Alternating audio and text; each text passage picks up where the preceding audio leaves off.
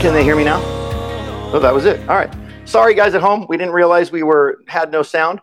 So to recap, uh, we're going to be talking about a one-on-one that happened between Jesus and John the Baptist, and we talked a little bit about nicknames and why John got his nickname. I've had nicknames in my life, but none of them ever stuck, and that's probably because the nicknames didn't really reflect who I was as a person. But John the Baptist nickname so reflected who he was that it basically became his name. So with that, we're going to we turned over to Mark chapter 1 verses 1 through 8. I'm not going to reread it, but if you get a chance at home to uh, read it, the, the basic idea there is Mark is giving us an introduction to who John the Baptist is. And what I want to do is, based on this introduction, give a little bit of background as to how he got his name, the Baptist. So, John the Baptist was born sometime in the late first century BC, and he became one of the most revered figures in Palestine in the early first century AD. Jesus would later say that all of all the men born of women, none was greater than John the Baptist. His parents, Zachariah and Elizabeth, were descendants of Levi through Aaron, and they were part of the priestly caste in Israel, with his father serving at the temple in Jerusalem. John was raised in a rural area outside the city of Jerusalem, and he grew up convinced from a very early age that he was called by God to become a prophet.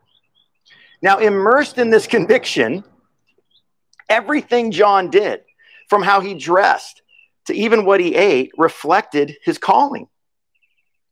But his appearance and his diet weren't the only things that were prophet like about John the Baptist. So was his message. And his message is mentioned in verse 4 of Mark chapter 1. It was a baptism of repentance for the forgiveness of sins. Now, that message, more than anything else, defined his life, and that's how he got the nickname John the Baptist. Now, before I go any further, I just want to point out something here. And that those of us who have repented and been baptized for the forgiveness of our sins have been, like John, called by God. And just like John, everything we do should reflect that calling. Now, I've never seen the TV show Jersey Shore, but I'm told that one of the main characters is a guy by the name of Mike Sorrentino, and he has a nickname, The Situation. Now, this nickname was given to him because of some comment made about his abs. Now, I've had a couple nicknames in my life, but none of them were ever about my abs. And if they were about my abs, they probably would have been called The Problem, as in Houston, we have a problem. My point is this those of us who have been repented, who have repented and been baptized for the forgiveness of our sins, we have been given a new name, a nickname. It's called Christian. And that means that everything we do going forward from that moment should be a reflection of that name. For me, that meant becoming a minister. But I didn't become just any minister, I became a Christian minister. For someone else, they may become a butcher, a baker, a candlestick maker, but they're not just any of those things, they're a Christian one of those things. Because everything we do should reflect our calling. Turn with me to what I want to do now is reread Mark chapter 1, verses 1 through 4, and focus solely on those verses. The beginning of the good news about Jesus the Messiah, the Son of God, as it is written in Isaiah the prophet, I will send my messenger ahead of you, who will prepare your way. A voice of one calling in the wilderness, prepare the way for the Lord, make straight paths for him. And so John the Baptist appeared in the wilderness, preaching a baptism of repentance for the forgiveness of sin. You know, according to Mark in, in verse 1 there, before John was baptized the Baptist, he could have just have easily been nicknamed the beginning, as in the beginning of the good news about Jesus, the Messiah, Son of God. Because it was with John that belief in Jesus the Christ or Messiah began. But he became John the Baptist because of his message in verse 4 his message of repentance for forgiveness and baptism in Jesus, in, baptism. You know, the crazy thing about John's message, that one of repentance and forgiveness and baptism in Jesus' name, he started it literally before he knew who Jesus was. He started preaching that message before he knew Jesus was the Messiah. It was repentance and baptism in the name of the Messiah.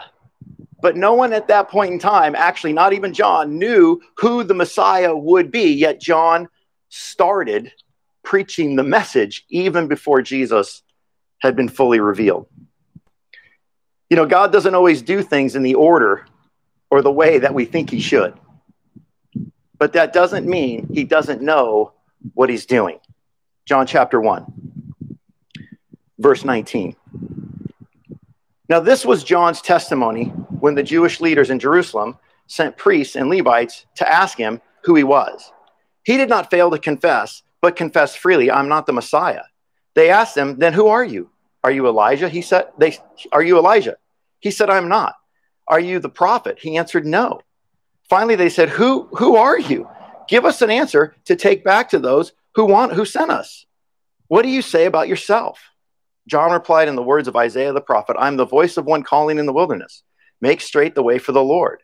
Now the Pharisees who had been sent questioned him, Why then do you baptize if you're not the Messiah, nor Elijah, nor the prophet? I baptize with water, John replied, but among you stands one you do not know. He is the one who comes after me, the straps of whose sandals I'm not worthy to untie. So as John's notoriety grew, and people were flocking to him by the literally by the thousands from all over Palestine to be baptized for forgiveness and I mean in of for repentance and forgiveness. So did the consternation of the Jewish leadership at the temple in Jerusalem. So they sent a delegation of investigators to find out what John was doing. And although they had a lot of questions here, there were really only two fundamental questions they were asking. Number one, who are you? And number two, why are you baptizing for forgiveness? So I want to talk about the second question first. Now, we've already learned in previous lessons that in Judaism, especially at the time in the first century of Jesus' day, but even before that, baptism or immersion in water was common. It was a common practice in Jerusalem, and it was usually always associated with repentance. It was a way to say, hey, I'm going to start over, or I'm going to take this vow and I'm going to do this for a while. Except in the cases of conversion and of the Day of Atonement. Then baptism had the additional reference or meaning of forgiveness. Now, John had been baptized. Now, had John been baptizing for repentance only, there would have been no investigation. Because, but because he was baptizing for forgiveness, the temple leadership had a problem. And rightly so. Because according to the law, that's what the Day of Atonement was for. And we talked about the Day of Atonement several weeks back in another lesson. But to summarize it, for the past 1500 years, ever since the law of Moses was given at Sinai, every year on the 10th day of Tishri, which was sometime in late September, October, the high priest would offer sacrifices and then he would be baptized on behalf of all the people for the forgiveness of their sins for the previous year, committed during the previous year. So there was no need for John the Baptist to change that. I mean, this had been going on for, cent- for centuries. This is what the law said. And now here's John going, well, maybe not. Maybe baptism is, is for repentance and forgiveness. And that was causing a problem for the Jewish leadership.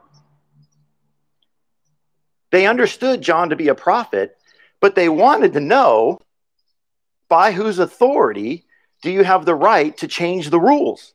I mean, this has been the rule. The Day of Atonement has been the rule for 1500 years. Who gave you the authority to make that change?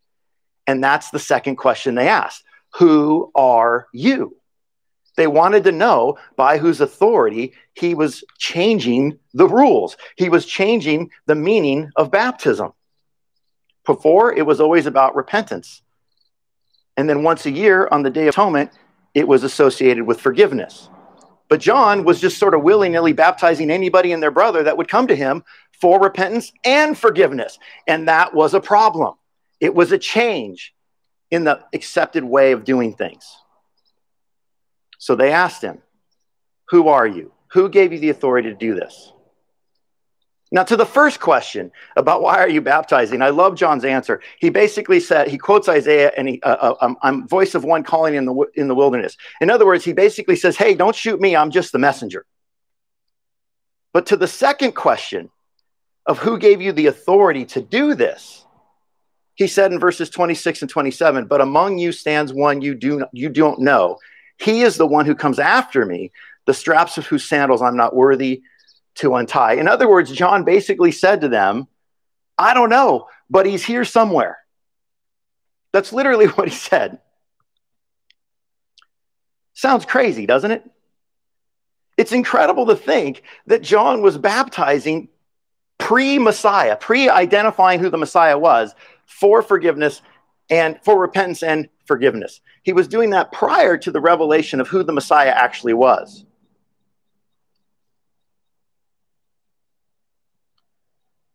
And the fact is, at this point in time, John the Baptist himself didn't even know who the Messiah was.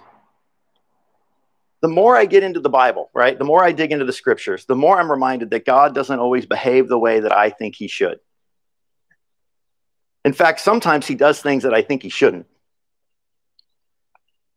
Funny story, but 10 years ago, the LA leadership of the LA church got together and they asked all the ministry leaders to write down what they expected their ministry to look like in the next 10 years. It was called the 2020 Vision Plan. And it was a big deal. I mean, we had to put all this time and energy into it. We had to write it all out. And it was like, this is what we're doing, and this is where we're going to go in the next 10 years. But I can tell you, as I stand here today in 2020, we were all wrong. Every one of us got it wrong.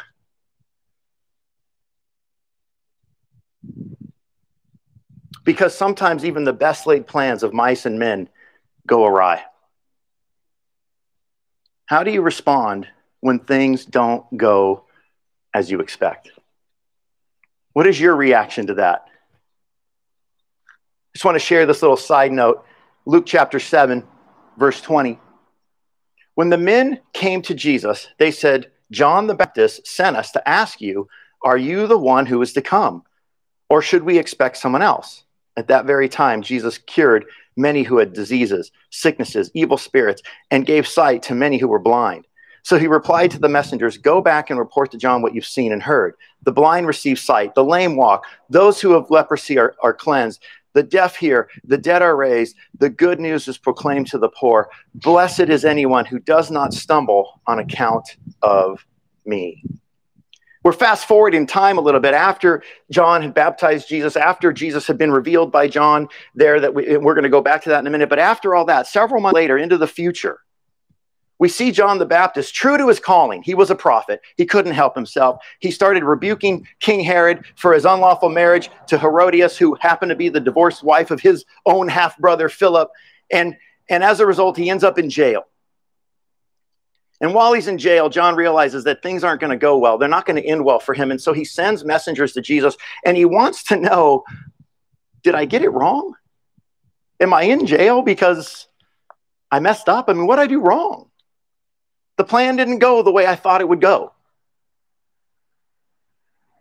Jesus responded to him with the message Blessed is anyone who does not stumble on account of me. In other words, I think Jesus was telling John, John, I know you thought things were going to play out differently, but don't give up on me now. Now's not the time to back out. Now's not the time to quit. You know, I think that's a response that all of us would do well to imitate when things don't pan out the way you think they should. So now I want to land this plane. We're going to close out and we're going to go back this time to Matthew chapter 3. And this is the actual encounter between Jesus and John, the actual interaction that we, we spent all this time sort of building up to. Matthew chapter 3, verse 13. Then Jesus came from Galilee to the Jordan to be baptized by John. But John tried, but John tried to deter him, saying, Sorry, I got sunlight on my screen here. It is proper for us to do this to fulfill all righteousness. Then John consented. As soon as Jesus was baptized, he went up out of the water. At that moment, heaven was opened, and he saw the Son of God descending like a dove and alighting on him. And a voice in heaven said, This is my Son, whom I love, with whom I am well pleased. You know, all four Gospels record an interaction between Jesus and John the Baptist. But of the four accounts, only Matthew records the actual words that they exchanged. In verse 14, John the Baptist, upon seeing Jesus come, basically says, Hey, I, I shouldn't baptize you. You should baptize me.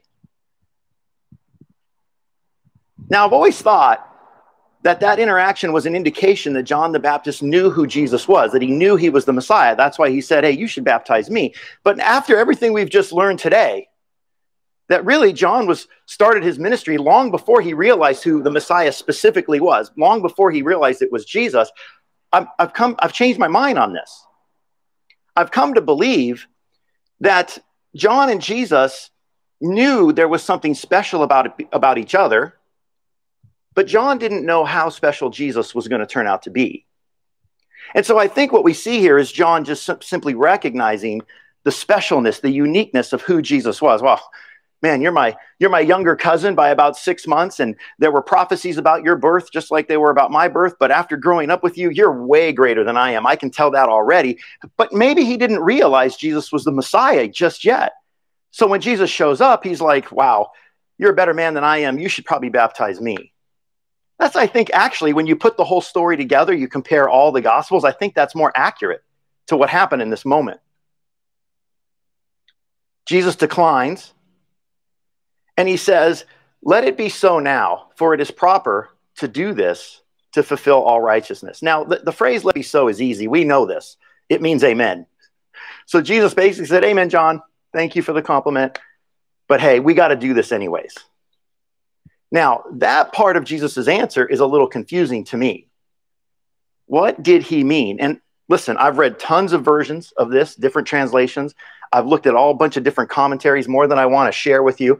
And everybody seems to have something a little different to say about what did Jesus mean when he said, it is proper for us to do this to fulfill all righteousness.